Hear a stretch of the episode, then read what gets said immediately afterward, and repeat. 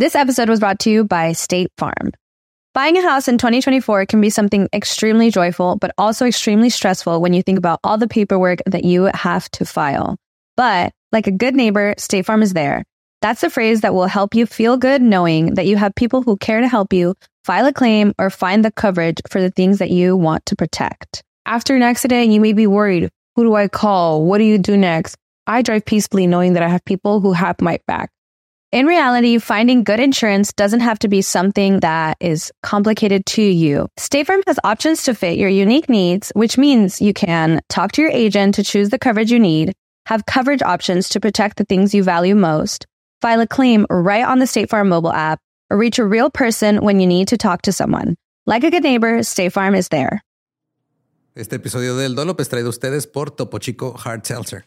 Que digo, ustedes saben que el Dolop es una adaptación de un podcast que ya existe en Estados Unidos, pero nosotros, por ser nosotros, le damos nuestro toque, le damos nuestra autenticidad, por usar una palabra eh, un poquito más rebuscada.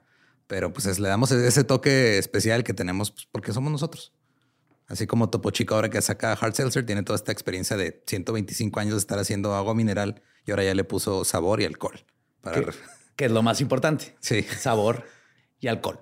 Porque hay veces que quieres echarte un pisto, a veces que quieres refrescarte. Los seltzers creo que justo quedan en ese punto medio en donde te quieres nomás refrescar. Es como una limonada, pero que te la vas a pasar bien padre. Sí, aparte digo, si te importan esas cosas, nada más tiene 100 calorías, tiene 2 gramos de azúcar por cada 12 onzas. Eh, yo en lo especial ahora que fue este Pascua hace poco, probé una que es la margarita hard seltzer sabor tuna, que se me hizo interesante esa mezcla. Está chida, me lo pasé bien. Eh, no sufrí pintando los huevitos de Pascua y todo, ni haciendo la carne asada. Yo me lo pasé chido y no me dio calor. Así es, es, es, la nueva mimosa, el seltzer, más de Topo Chico, que ya tenemos, ya, ya sabemos lo bueno que ha sido Topo Chico con nosotros. Ahora, gracias por darnos un alcohol. Ese extra, ¿no? Yes, ya no tengo que preocupar por comprar el alcohol y ponerse al Topo Chico. Ya viene todo delicioso con sus frutas y sabores. A mí me gusta el de raspberry. Sí, y ahorita eh, si quieres saber dónde conseguirlo, nada más tienes que ir a topochicohardseltzerusa.com diagonal dollop. Ahí te vienen todos los lugares donde puedes conseguir este hard seltzer de Topo Chico. Es topochicohardseltzerusa.com diagonal dollop. D-E-O-L-L-O-P. Y yo les voy a descargar esta responsabilidad. Cerveza con sabor. Topo Chico Hard Company, Milwaukee, Wisconsin. Celebre responsablemente.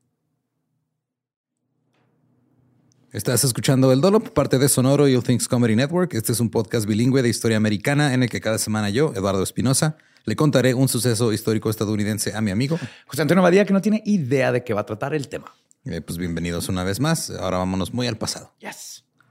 El agua con radio funcionó bien hasta que se le cayó la mandíbula. ¿En qué ojo me pongo el parche? Malditos salvajes incultos. Pagaba 25 centavos a los niños de la localidad por cada perro o gato que le llevaran. No, espérate, ¿qué? El parque se hizo consciente, el parque probó la sangre, güey. ¿De qué se va tan... Lo bueno es que nada más te trabas cuando lees, ¿verdad? Sí, sí, sí.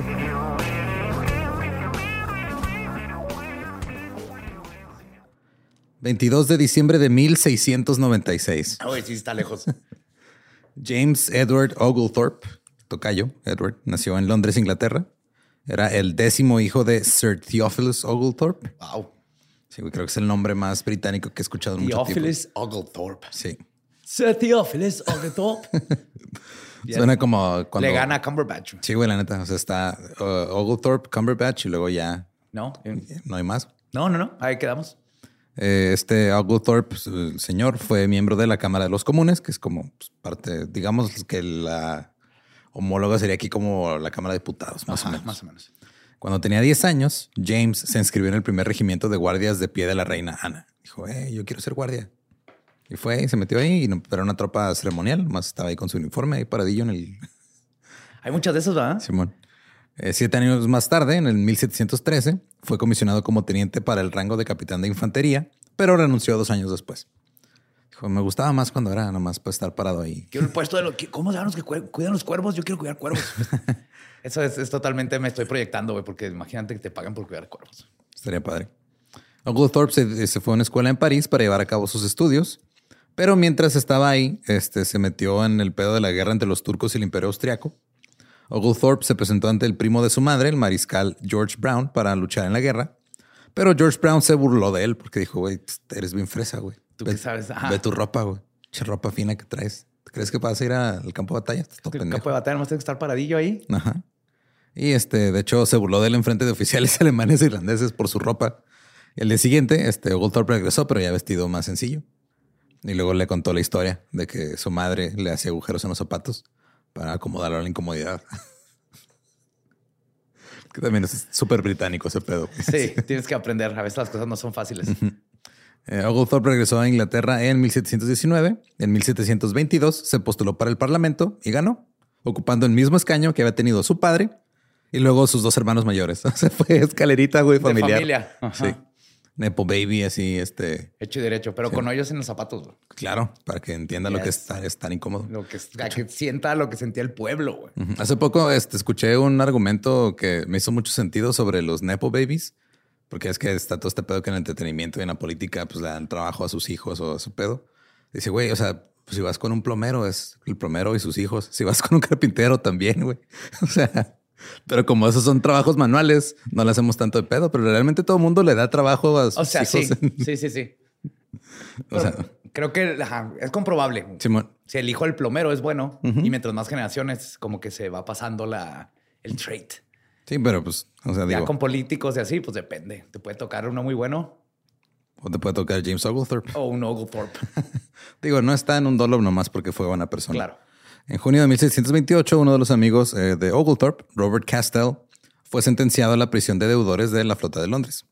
Castell había escrito y publicado un libro que se llamaba Las villas de los antiguos ilus- ilustradas, pero el libro no se vendió bien, se endeudó, y como estaba todo el pedo de las prisiones de deudores en ese tiempo allá en Inglaterra, que literal si debías dinero a cualquiera te encarcelaban, Hasta que pagaras. Ajá, y luego si, si no te mandaban a Australia.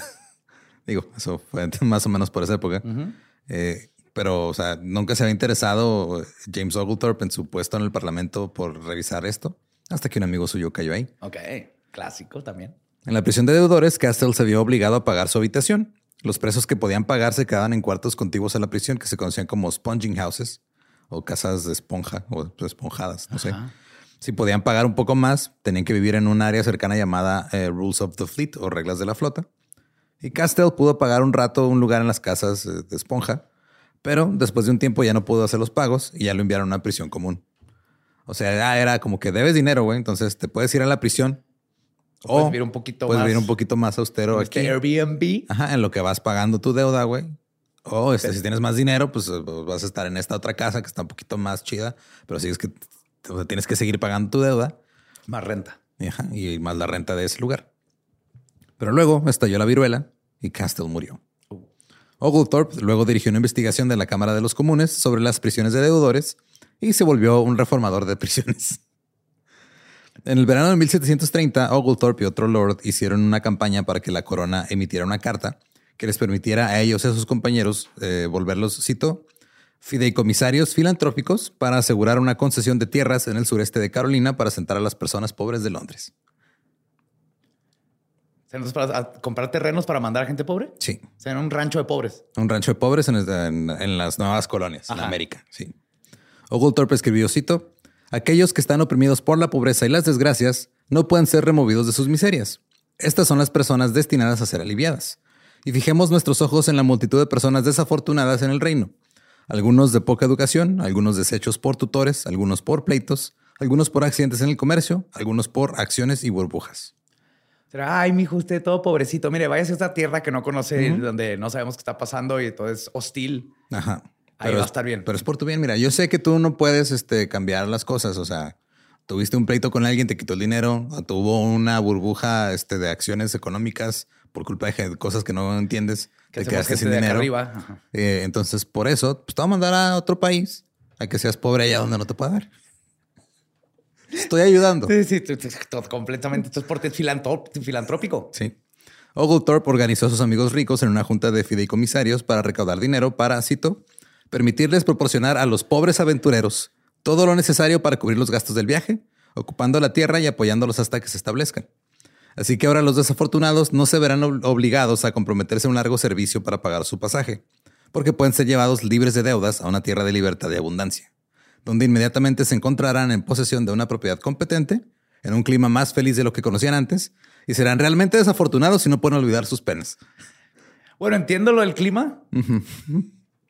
Es que también, o sea, en ese, en ese tiempo era de para pagar tu deuda si eras un prisionero o te ah, pues te mandamos allá y trabajas la tierra y, con eso pagas tu deuda. ¿Y, tu, tu propiedad? ¿Pero si les dan propiedad? en algunas ocasiones sí, pero este, o sea, este era un mejor trato del que te ofrecían originalmente, que era de, ah, o sea, quiero irme a América por mi propia voluntad. Entonces era, ok, va, pues cuesta tanto, pero me lo vas a pagar en trabajo cuando lleguemos allá. Ok.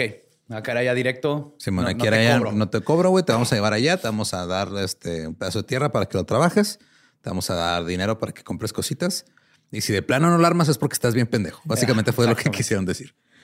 Y funcionó. El 9 de junio de 1732 se emitió la carta y se crearon los fideicomisarios para establecer la colonia de Georgia en América.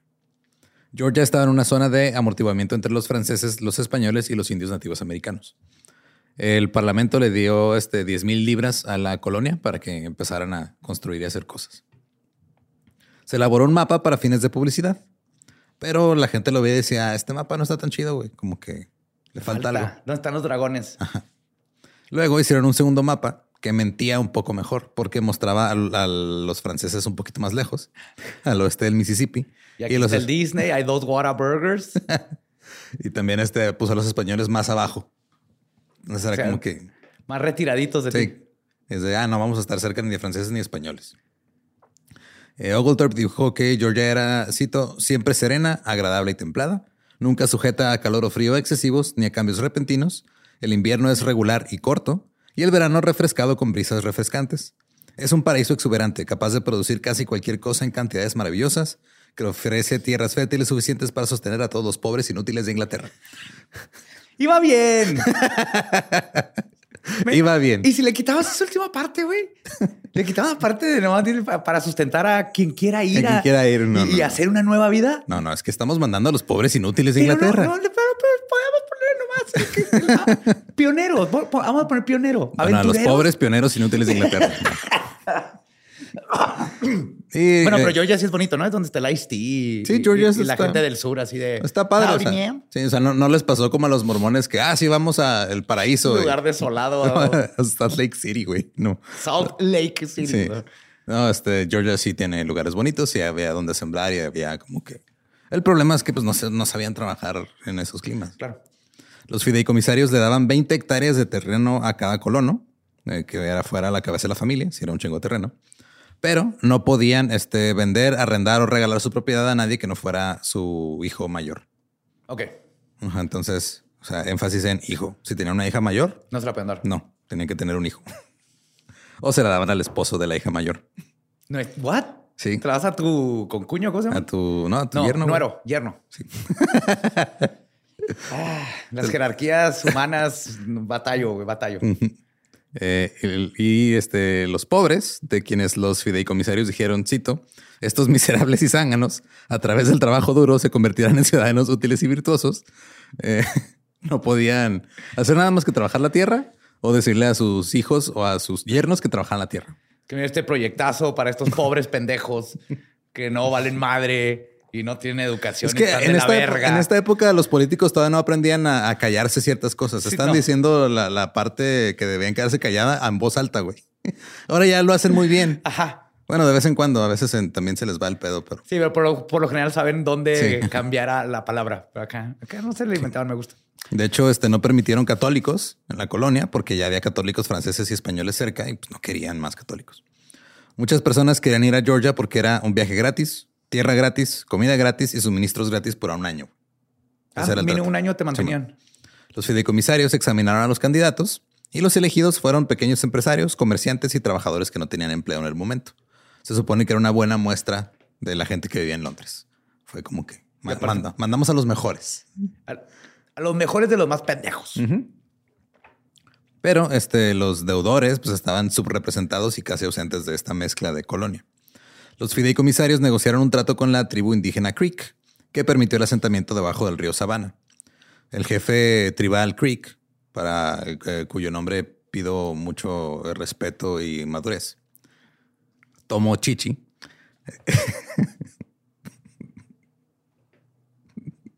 no significa eso en su idioma, güey. Obvio. Pero por más que dije esto va a ser algo, no me esperaba. Wow. Sí, pasamos del cíclope exaltado la semana pasada a Tomo Chichi esta semana.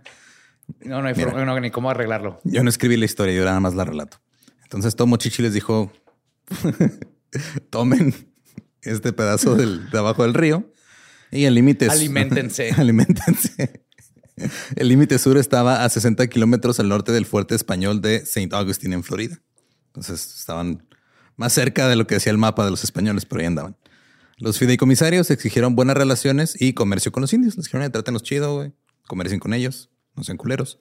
Cuando el barco llegó el 13 de enero de 1733, el coronel William Bull encontró un lugar conveniente y atractivo para los colonos, al que llamaron Savannah, Savannah, Georgia. Oh, Savannah, Georgia.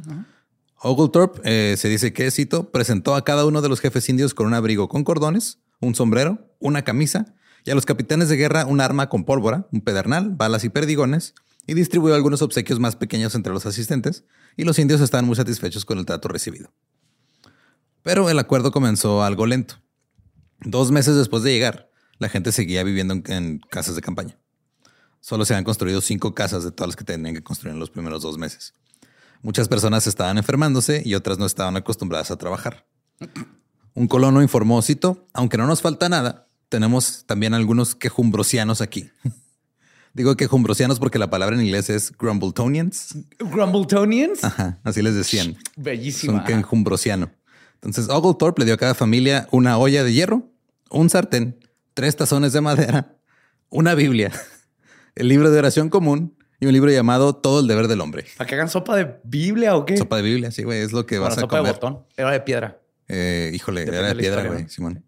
Era rock soup. Nombró funcionarios, repartió favores, comenzó a resolver disputas, impartió justicia y se dice que le dio a un miembro de la tripulación una buena patada en el trasero cuando estaba molestando a algunos colonos. Ok. ¿Todo bien? Sí, hasta eso. O sea, Goldthorpe, digo, para su época era un poquito más este, aterrizado que los demás. El primer ministro que dejó Goldthorpe vio la religión como una parte importante de la colonia. Cito. Es cierto que los colonos pronto degenerarían en salvajes y bárbaros si no hubiera domingos tan frecuentes en los que todo el pueblo debe reunirse con sus mejores caras y en sus hábitos más limpios para conversar unos con otros sobre temas indiferentes, escuchar cómo se les explican sus deberes y se unen en adoración al Ser Supremo. All right. Entonces, tienen que ir a misa todos los domingos. Luego en misa les vamos a decir qué tienen que hacer cada semana. ¿Lo hacen? Ajá. Y listo. Porque si no, se van a volver como, que, como Tomo Chichi su gente.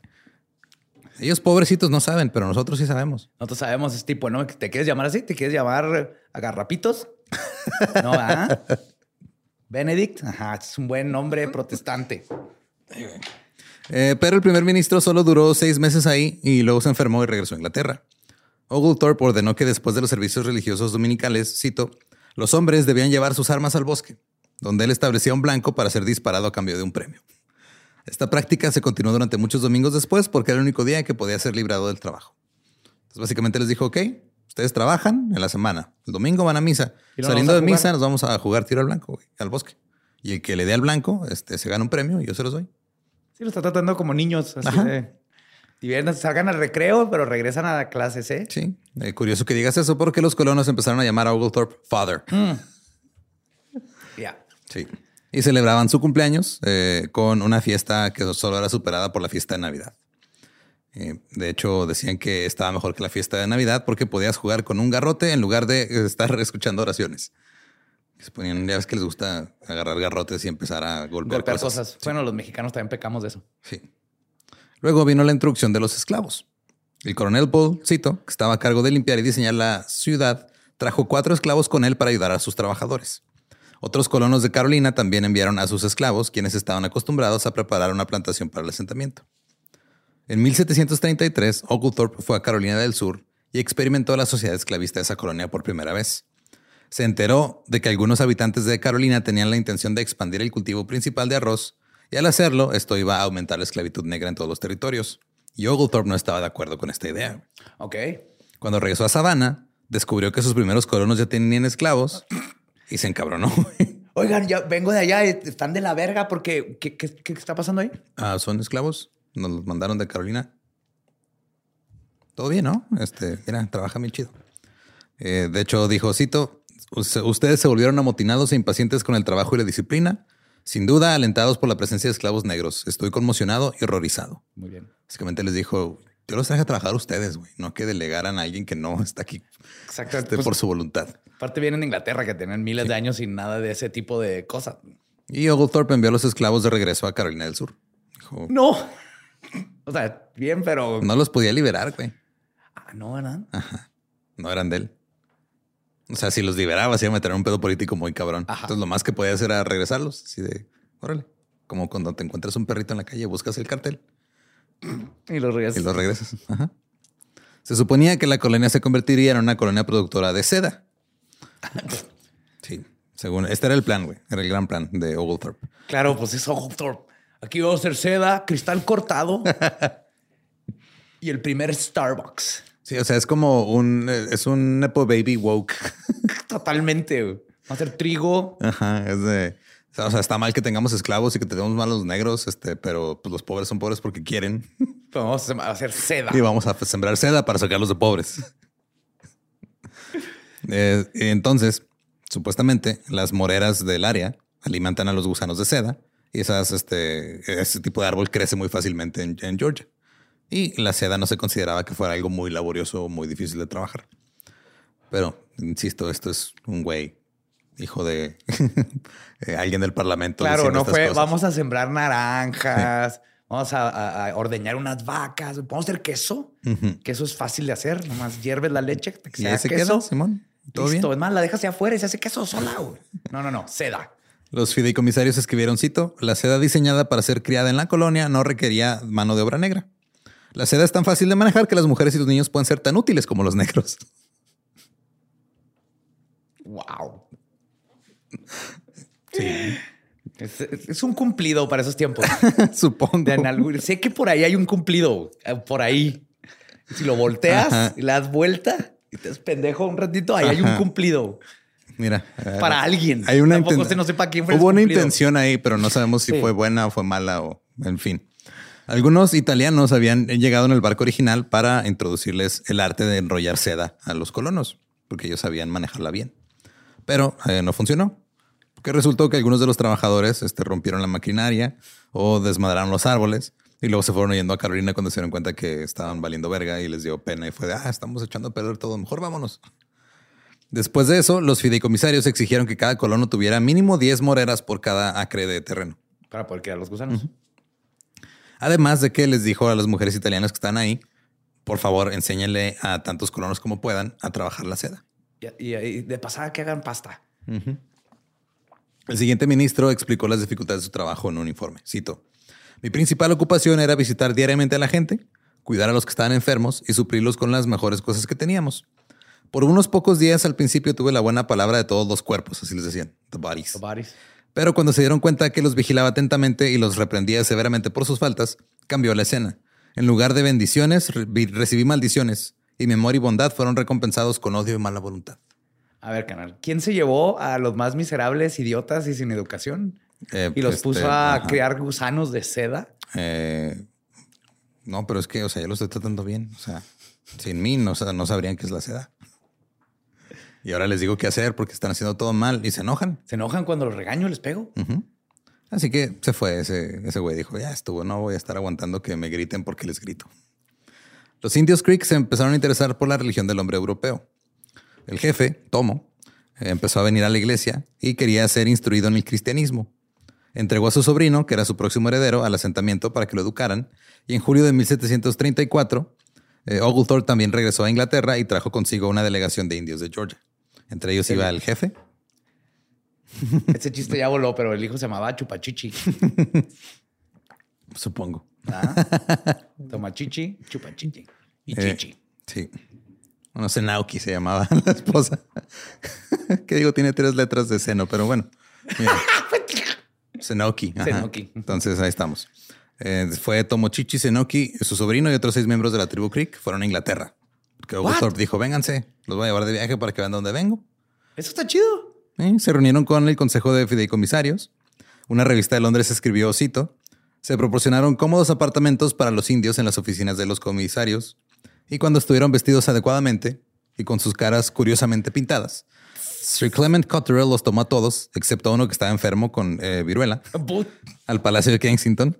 Eh, no creo que pase nada. Ah, va a estar bien. ¿Cuántas o sea, veces tienes viruela? ¿Si es viruela o nomás se pintó manchitas raras ahí? Eh, no para. Llévalo ahorita a comer y ya basta. Fueron presentados a su majestad. Tomo Chichi entregó al rey las plumas de un águila, que dijo que era la más veloz de las aves y que era el emblema de la paz en su tierra. El rey aceptó las plumas y ambos declararon la paz. Qué bonito. Ajá, todo ¿Por qué no bien. puede ser así? Nomás llegó, le dijo, toma las plumas. Hay que viajar para este- quitarnos, Ujú. quitarnos muchas, muchas malas ideas que tenemos. Pero este, al poco tiempo, pues, alguien murió de viruela. Al día siguiente se encontraron con su gracia el arzobispo y luego recorrieron la capilla de San Jorge. Y en Royal Gardens una gran fila de personas esperaba para ver a, a los nativos americanos. Se quedaron ahí en Inglaterra durante cuatro meses y luego regresaron a Georgia. Y en este barco, que, en el que iban regresando ellos, también iban 57 protestantes que habían huido de Alemania porque fueron perseguidos por su religión. Oglethorpe estaba encantado de que estos, cito, pobres alemanes se unan a la colonia. Está esta coleccionando. bola de pendejos buenos para nada, hijos de su rechingada madre. Estoy orgulloso de que sean parte de esta colonia. Bienvenidos. Bola de culeros. Los amo. Oglethorpe permaneció en Inglaterra debido a sus deberes como miembro del Parlamento y este no visitó Georgia durante casi dos años. Y Oh, en su ausencia, un güey llamado Thomas Coston se hizo cargo de la tienda de la colonia, que era donde llegaban todos los suministros y todo el mundo hacía sus, sus trueques y cosas. Este güey era muy corrupto. Un año más tarde, la colona Elizabeth Plant escribió al respecto que había sido, cito, maltratada por Thomas. Y la colonia es un lugar terrible gobernado por viles miserables. Tantas mentiras, tanto escándalo y juramentos falsos como nunca escuché en mi vida. En resumen, es un verdadero infierno sobre la tierra. Entonces las cosas ya no iban muy bien sin, sin Oglethorpe ahí, sin el padre. Sin el papá, es que sí. Eh, Thomas está administrando mal la tienda. El ministro, este cito, dejó un constructor de ruedas para leer las oraciones públicas, consolar a los enfermos y enterrar a los muertos. Uno. Sí, o sea, le dijo, ah, mira, este, mi trabajo es este. ¿Por qué no lo haces tú? Sí, güey, pero yo me digo construir ruedas. Lo mismo, güey. De enfermero y te lees la oración. ruedas y ya. El ministro tampoco informó eh, sobre las actividades durante más de un año, porque cuando se le preguntó por qué no estaba enviando informes, dijo, cito, carecía de instrucciones precisas al respecto. Sí son niños, güey. ¿No me dijiste que te dijera? Y pues no te dije, ¿cómo te voy a decir si no me dices que te diga? No me dicen. Van y dice dónde están las plumas. Nunca me dices. Siempre las guardas y no sé dónde están. Ahí están en el cajón, ¿No es cierto? ¿Cuál cajón? en el cajón ahí, a un lado. No, aparte nada más hecho a comer. Aunque no escribió sus informes, sí le escribió una carta a un amigo suyo sobre la colonia que después salió a la luz. La carta decía, cito, la adoración pública de Dios está muy descuidada. Dijo el güey que puso a un constructor de ruedas Al ruedero. al ruedero. El vicio y la inmoralidad son muy abiertos y flagrantes entre nosotros. El consumo excesivo de alcohol es tanto entre las mujeres como entre los hombres. Oh my God. Suena bien todo hasta ahorita. Las reuniones sociales se convierten en peleas. La conducta sexual inapropiada es frecuente y en algunos casos pública. Y los, misiero- los misioneros católicos romanos están activos en la colonia, aunque ninguno ha tratado de convertir a los colonos. Estarían decepcionados ya que la religión parece ser lo que menos les preocupa a todos en este lugar. Pues sí, güey, eres el que le... Tú tienes un trabajo güey. Y es justo de cuidar esa religión. Ajá, y no está haciendo nada, güey. No, no. pues, Y todo se está, Subcontrató. ajá, todo se está desmoronando al grado de que una vez este Tomo Chichi se quejó, güey. ¿Qué pasó? Dijo, cito, ¿por qué estos son, este, esto se quejó a los cristianos borrachos en Sabana? Cito, los cristianos borrachos golpean a los hombres, dicen mentiras. Yo ya no soy cristiano. Sea, lograron convertir a un jefe de una tribu al cristianismo y Solito. desconvertirlo, güey. Ah, Sí. Solito dijo, ¿saben qué? Ya estuvo a la verga, no lo necesito. ¿Cómo no? No, ya no quiero. Ya no Me quiero. caían bien y me dieron una pistola y todo, pero ya estoy hasta la verga de que lleguen borrachos a decirme cosas Y se peleen y, y me se peleen. Mm, mm, mm, y ¿qué? la única diferencia entre ustedes y nosotros es que son cristianos, entonces de seguro el problema es el cristianismo. y dijo, mejor nos vemos. Obviamente este ministro fue reemplazado. El siguiente ministro cuestionó la rutina de Oglethorpe de pre- permitir la práctica de tiro después de los servicios dominicales. ¿Seguía? Sí, todavía seguían disparando en los Era la tradición. Sí, güey. Y dijo, esto no está bien y se regresó a Inglaterra. Se estaba haciendo evidente que había un problema con la idea de colonizar eh, Georgia con gente que venía de la pobreza y la desgracia. Cito, algunos de los primeros colonos habían resultado ser miembros ociosos e inútiles de la sociedad en Estados Unidos, como lo habían sido en Gran Bretaña. Entonces, los fideicomisarios dijeron, tenemos que llevar pues, otro tipo Gente de personas, más gente. güey. Arquitectos, ingenieros, planeadores, gente que sepa hacer este, presas. Sí, entonces llegaron eh, con Y Ferrer 150 Rocher. Háblenle a Ferrer Rocher. Vamos a hacer Ferrer Rochers Sí. en Georgia. Es lo que necesita esta gente miserable, estúpida. Aprender a hacer chocolates Ferrer Rocher. De repente llegaron con 150 escoceses, escoceses de los Highlands. oh my God. Y los escoceses, la neta, fueron muy eficientes. Llegaron y putiza construyeron su propia ciudad claro. y tenían sus propias cosas, güey. Fuck you, ingleses. Sí. Y luego Oglethorpe dijo, ok, parte del problema es de que están pisteando mucho. Y yo no quiero que pisten tanto y no quiero esclavos en Georgia. Entonces persuadió a los fideicomisarios para que prohibieran el licor Oh, oh. y la esclavitud. Y sería la única corona americana en hacerlo. O sea, eran los únicos que tenían prohibido el, el- esclavitud ajá, y el alcohol. Y por alcohol nomás este, prohibieron el ron. Ah, está bien. Ah, no, es que no, no, tienes que balancear ahí. güey. Este, así como ya no estaban llevándoles ron a la tienda para que compraran este, su alcohol ahí, les empezaron a llevar cerveza y vino. Porque pues era de, mira, esto no te pone tan pendejo. Y, y es, está, es más nice. güey. Mira, te vamos a enseñar. Es más, ya vas a hacer pura champaña en esta Sí. colonia. Vamos a aprender a hacer champaña. Vamos a tráete unos franceses bien pendejos, hijos de su rechingada.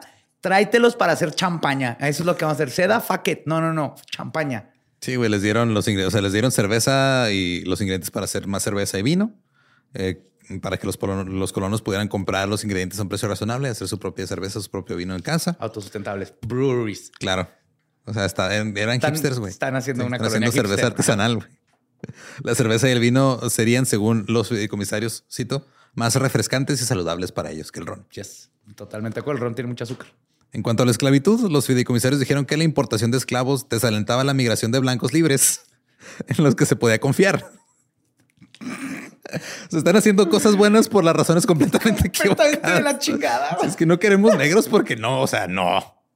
Mejor queremos blancos. O sea, prefiero a un blanco pendejo que a un negro. Esta era su lógica, güey. O sea, sí, qué bonito que prohibieron la esclavitud, pero ya cuando ves por qué la prohibieron, Ajá, es de, eso no. ah, uy. O sea, ¿te dicen que los esclavos tienen que ser negros? No. No, no, no. Hay como esclavos más blanquitos. No, no. Entonces está ahí mejor gente bien pendeja de las. Ajá. Entonces ellos tenían eh, una inquietud. Decían, es que si, o sea, si empieza una guerra, pues, o sea, ¿qué, o sea, ¿qué incentivo tienen ellos para estar de nuestro lado, güey, si los estamos esclavizando? Entonces, si empieza una guerra, pues va a estar más fácil eh, decirle al blanco pendejo, eh, güey, estás de mi lado. Somos iguales. Que decirle a un negro que le estás forzando a trabajar que se ponga a tu Que lado. te tire paro. Ajá. Además, tenían el miedo de que los esclavos podrían huir y juntarse con los españoles o con los franceses que están ahí cerca. güey. Y que los se unieran Sí. con ellos a pelear. Eh, aprobaron al final una ley eh, para hacer que la colonia de Georgia sea más defendible al prohibir la importación y el uso de esclavos negros. Ok. Énfasis en esclavos negros. Ajá. Esclavos de otros, mira. No importa. Es Eso la gente. está debate. que, Ay, quiero adoptar un perrito, pero tiene que ser afgano puro. No tiene uno aquí en el. Sí, la gente que manda No, pues, mensajes a, los, al- a los albergues así de, oiga, no tiene ahí un corgi pura Sí, sangre. un De, "No Welsh mames". Corgi. No, mm, Es que quiero adoptar espero. uno de esos. Así. Me espero a que les llegue uno así, güey. Tenemos aquí 300 perros que necesitan amor. No, pero es que no, esos no. Mm, ¿Qué tipo de No, amor? yo quiero uno que pueda subir a Instagram. Quiero uno que pueda amar. Además, lo de la producción de seda no estaba sucediendo. El clima eh, estaba bien, pero no estaba tan bien como decían que iba a estar. Y no era tan fácil para las mujeres y los niños trabajar con la seda. Y pocas personas realmente querían cosechar seda, güey. Era de, güey, ¿de qué me sirve? Hacemos un chingo de seda. Ajá, Ajá, o sea- gusanos. Quiero crecer algo que me pueda comer. Ajá. No No que que, tenga- tenga... a pistear. Ajá, no que tenga que vender, este, porque o sea, el granjero es granjero, güey, no es granjero y vendedor. Sí, aparte, ¿dónde están vendiendo seda? Asumo que la tenían que volver Sí, exportar volver a llevar Europa, a ¿no? Inglaterra, Simón. Y al año siguiente los gusanos eclosionaron antes de que hubiera hojas en las moreras, entonces no tenían que comer. Se murieron. Y pues no hicieron seda, güey. Entonces, mientras Oglethorpe estaba afuera, él dijo, mira, yo no estoy ahí, pero desde acá ya no te- ya prohibí los esclavos y ya no hay tanto pisto. Y dijo, todo, Todo va a bien, estar bien. Todo va a estar bien. Todo va a estar bien. Pero pues el sueño de la seda fue un desastre y la gente estaba comportándose más o menos de la verga. Un nuevo ministro dijo, cito, que intentó la difícil tarea de reformar las flagrantes irregularidades y resolver algunas de las mezquinas envidias y disputas que los colonos tenían entre sí, en lo que logró poco más que unirlos para oponerse a él y conspirar para obtener deshacerse de él de cualquier manera. Fue, güey, yo venía a ayudarlos entre ustedes. Ustedes se pusieron en mi contra. Partieron la madre. Sí. Sin embargo, cuando Oglethorpe regresó por fin a Georgia en 1736, Ya se puso, "Eh, vamos a hacer martes de yoga y viernes de chili beans. ¿Qué les parece? Con eso, uf, ya, ya lo arreglé. Nos vemos en dos años. ya con eso. Con permiso. Y los colonos estaban encantados. Dicen que Cito fue recibido por toda la ciudadanía, alguaciles y clérigos, todos eh, con saludos de todos los cañones pesados, sin con todas las muestras de alegría imaginables. Tomo Chichi le dio la bienvenida y de inmediato mandó dos corredores para llevar la noticia de su llegada a las tribus del Upper y Lower Creek. Eh, pero todo se estaba desmoronando incluso con Oglethorpe de vuelta. Las cuentas del encargado corrupto de la tienda de la colonia estaban demasiado mal. Así que los fideicomisarios comenzaron a pensar que Oglethorpe eh, realmente los estaba manteniendo a propósito fuera de... Del loop, Ajá, del sí. conocimiento de las Sí, sí, cosas. que, ok, o sea, les aviso de vez en cuando qué pasa, pero no les digo todo porque pues, neta está de la verga. Al mismo tiempo, les estaba pidiendo grandes sumas de crédito y los fideicomisarios seguían pagando, seguían metiendo lana.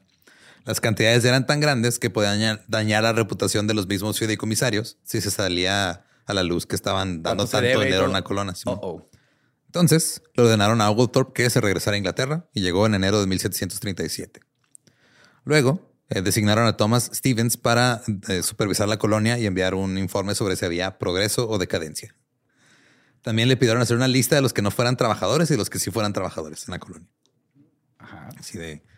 También debe informar sobre la asistencia a la iglesia, Ajá. tanto de los colonos como de los oficiales, del cumplimiento de las leyes, y llevar un registro de las cartas que se enviaban, vigilar los suministros y averiguar cual- cualquier problema que los colonos hayan tenido con los oficiales de la colonia. No, todo bien aquí en la colonia. Me- el que hace las ruedas me informa que seis personas fueron a misa el domingo. Eh, se fueron a disparar después y los martes de yoga están funcionando. Y no encuentro a nadie trabajando porque andan persiguiendo los- las orugas, aparentemente. Eh, sí, básicamente llevaron a un este, encargado del chisme. Es decir, tu trabajo es chisme, güey. Qué buen trabajo, ¿eh? Tú tienes que chismearnos qué está pasando ahí. Delegado del chisme. Sí, güey, está chido. Oglethorpe ya tenía un año de haberse ido cuando llegó Stephens. Los colonos dijeron que les dieron un terreno en un pantano que estaba todo culero, que otros les dieron un terreno yermo que tuvieron que abandonar, que no crecía nada. Stephens se reunió con comerciantes destacados y descubrió que estaban irritados por las restricciones a la posesión de tierras, o sea que no podían vender sus tierras a cualquier persona que no fuera su familia, y que también les molestaba mucho la restricción de no poder tener negros. Ah, ya estaban enojados. ya. Sí. No han hecho nada y ya quieren gente que les haga sus cosas. Exacto, es o sea, nosotros no hemos avanzado por falta de negros. Es que, ¿cómo quieres que me ponga yo a levantar esas, esas maderas? Los fideicomisarios respondieron a todas estas malas noticias, recortando fondos para Georgia. Redujeron drásticamente el dinero para los regalos que les daban a los indios, despidieron al tendero, cerraron la tienda y al mismo tiempo que hicieron todo esto, llegó una ola de calor y una sequía y mataron toda la cosecha de moreras güey, de seda. Lo poquito que tenían. Sí. Luego Oglethorpe regresó y según lo que dijo Stevens, cito, pronunció un discurso patético en la ciudad. Explicó que los fideicomisarios están endeudados debido a las indiscreciones fiscales del encargado de la tienda y les dijo que la colonia tenía un panorama sombrío. O sea, un güey mandó toda la fregada. Un güey. O sea, Un- eso dice. económicamente. Económicamente, sí. Eh, luego Oglethorpe disolvió la tropa de Rangers que protegían el asentamiento.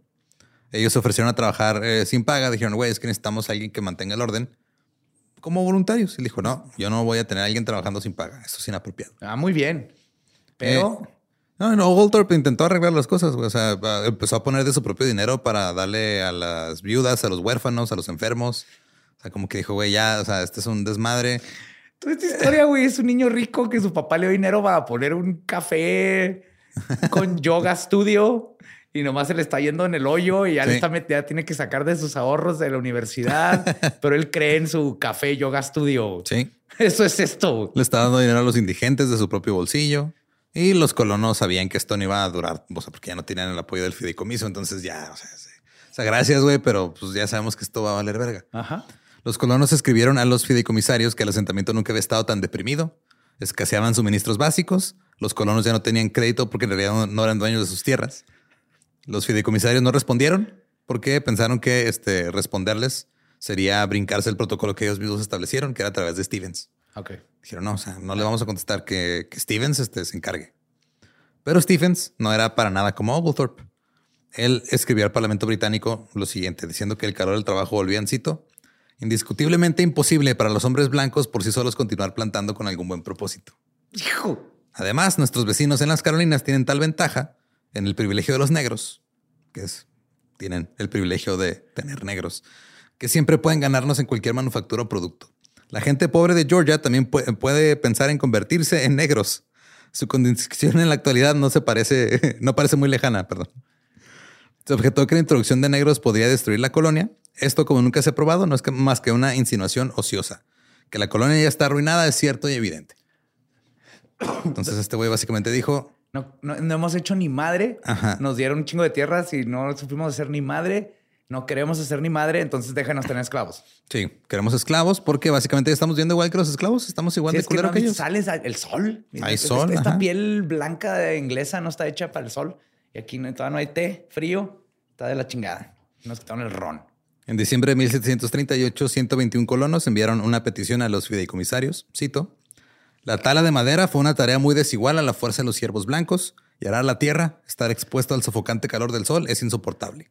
Es bien sabido que este trabajo es uno de los más duros para los negros, a pesar de que su composición es mucho más fuerte que la de los blancos y el calor no les resulta desagradable ni, dañino.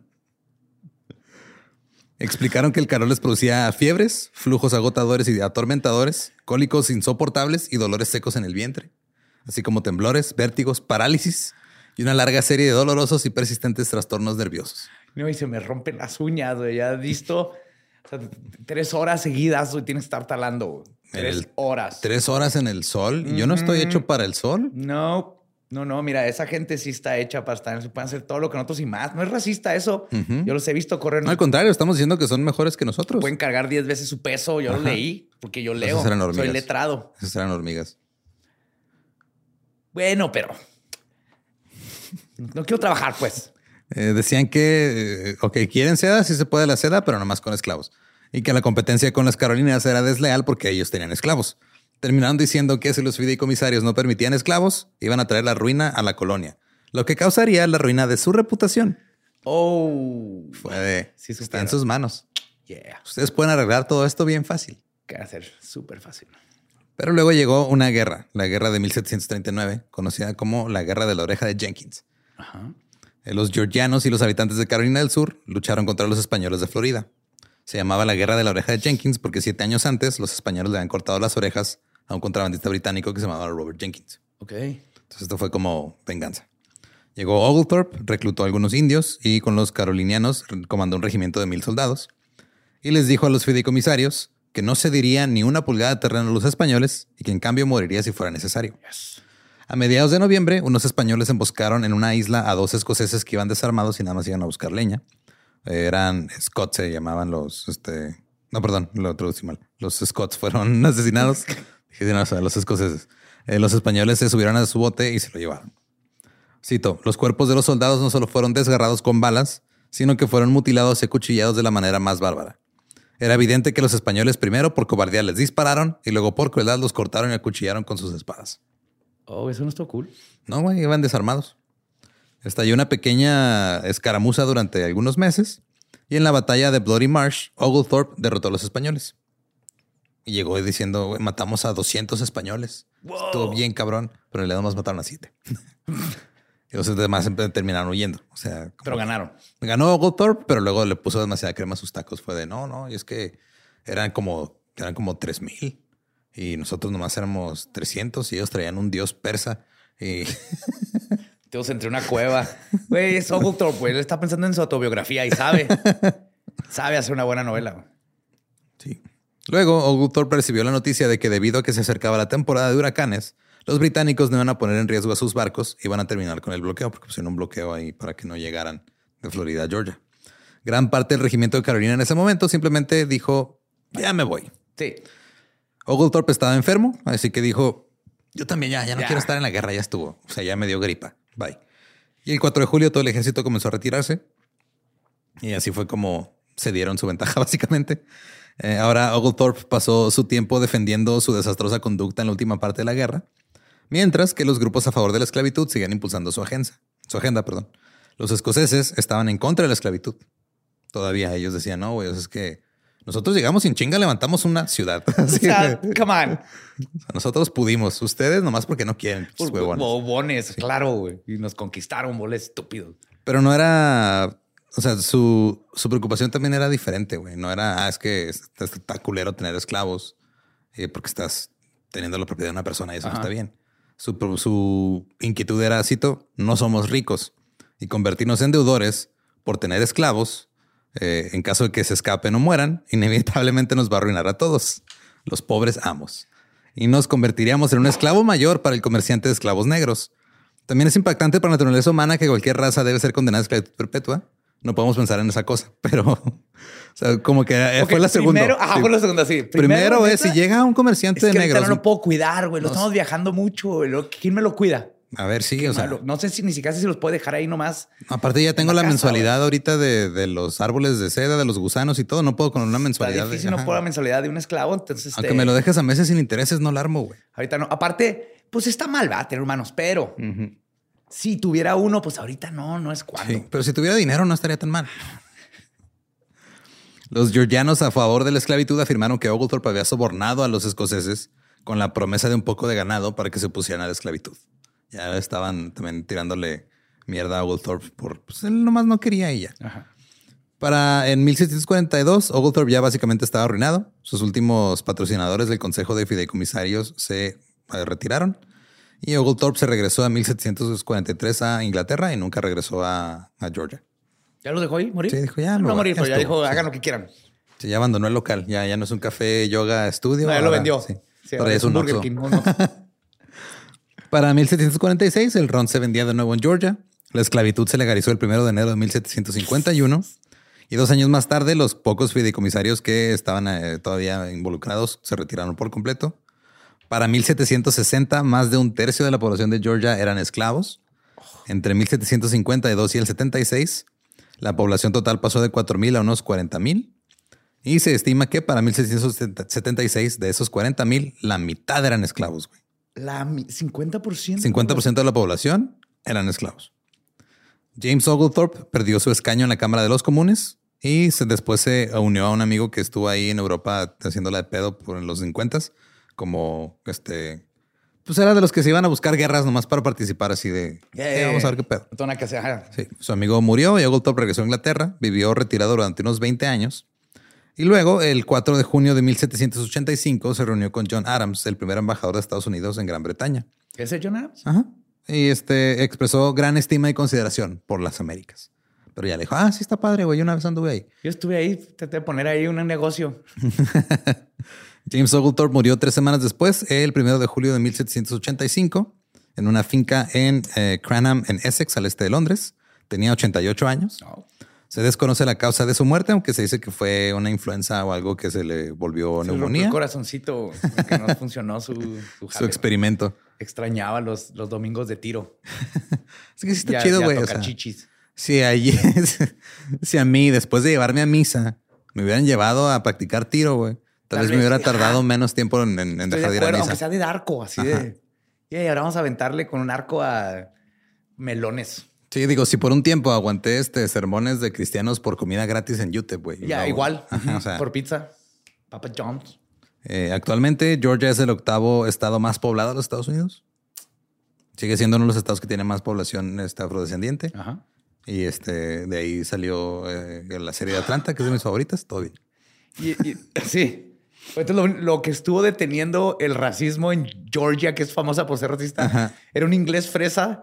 Por todas las razones equivocadas, pero un inglés era un fresa, inglés fresa que dijo no, ni madre. Simón. Que dijo, no, yo creo que los blancos podemos hacer todo este pedo porque... Porque podemos. Que podemos. Tenga bola de miserables, estúpidos, que no son buenos para nada.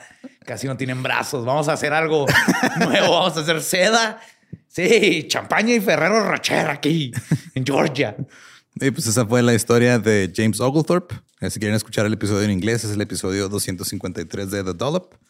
Eh, recuerden que nos pueden eh, seguir en todos lados como arroba el Dollop. Y a mí me encuentran como ningún Eduardo. A mí me encuentran como el va diablo. Y pues si no conocen su historia, están condenados a no saber cosechar seda. Yo no sé. ¿Tú sabes? Acabo de ver un video hace poquito. Yo no sé. Se hizo viral. Esto, unos platotes donde se llenan de gusanos y lo, quitan.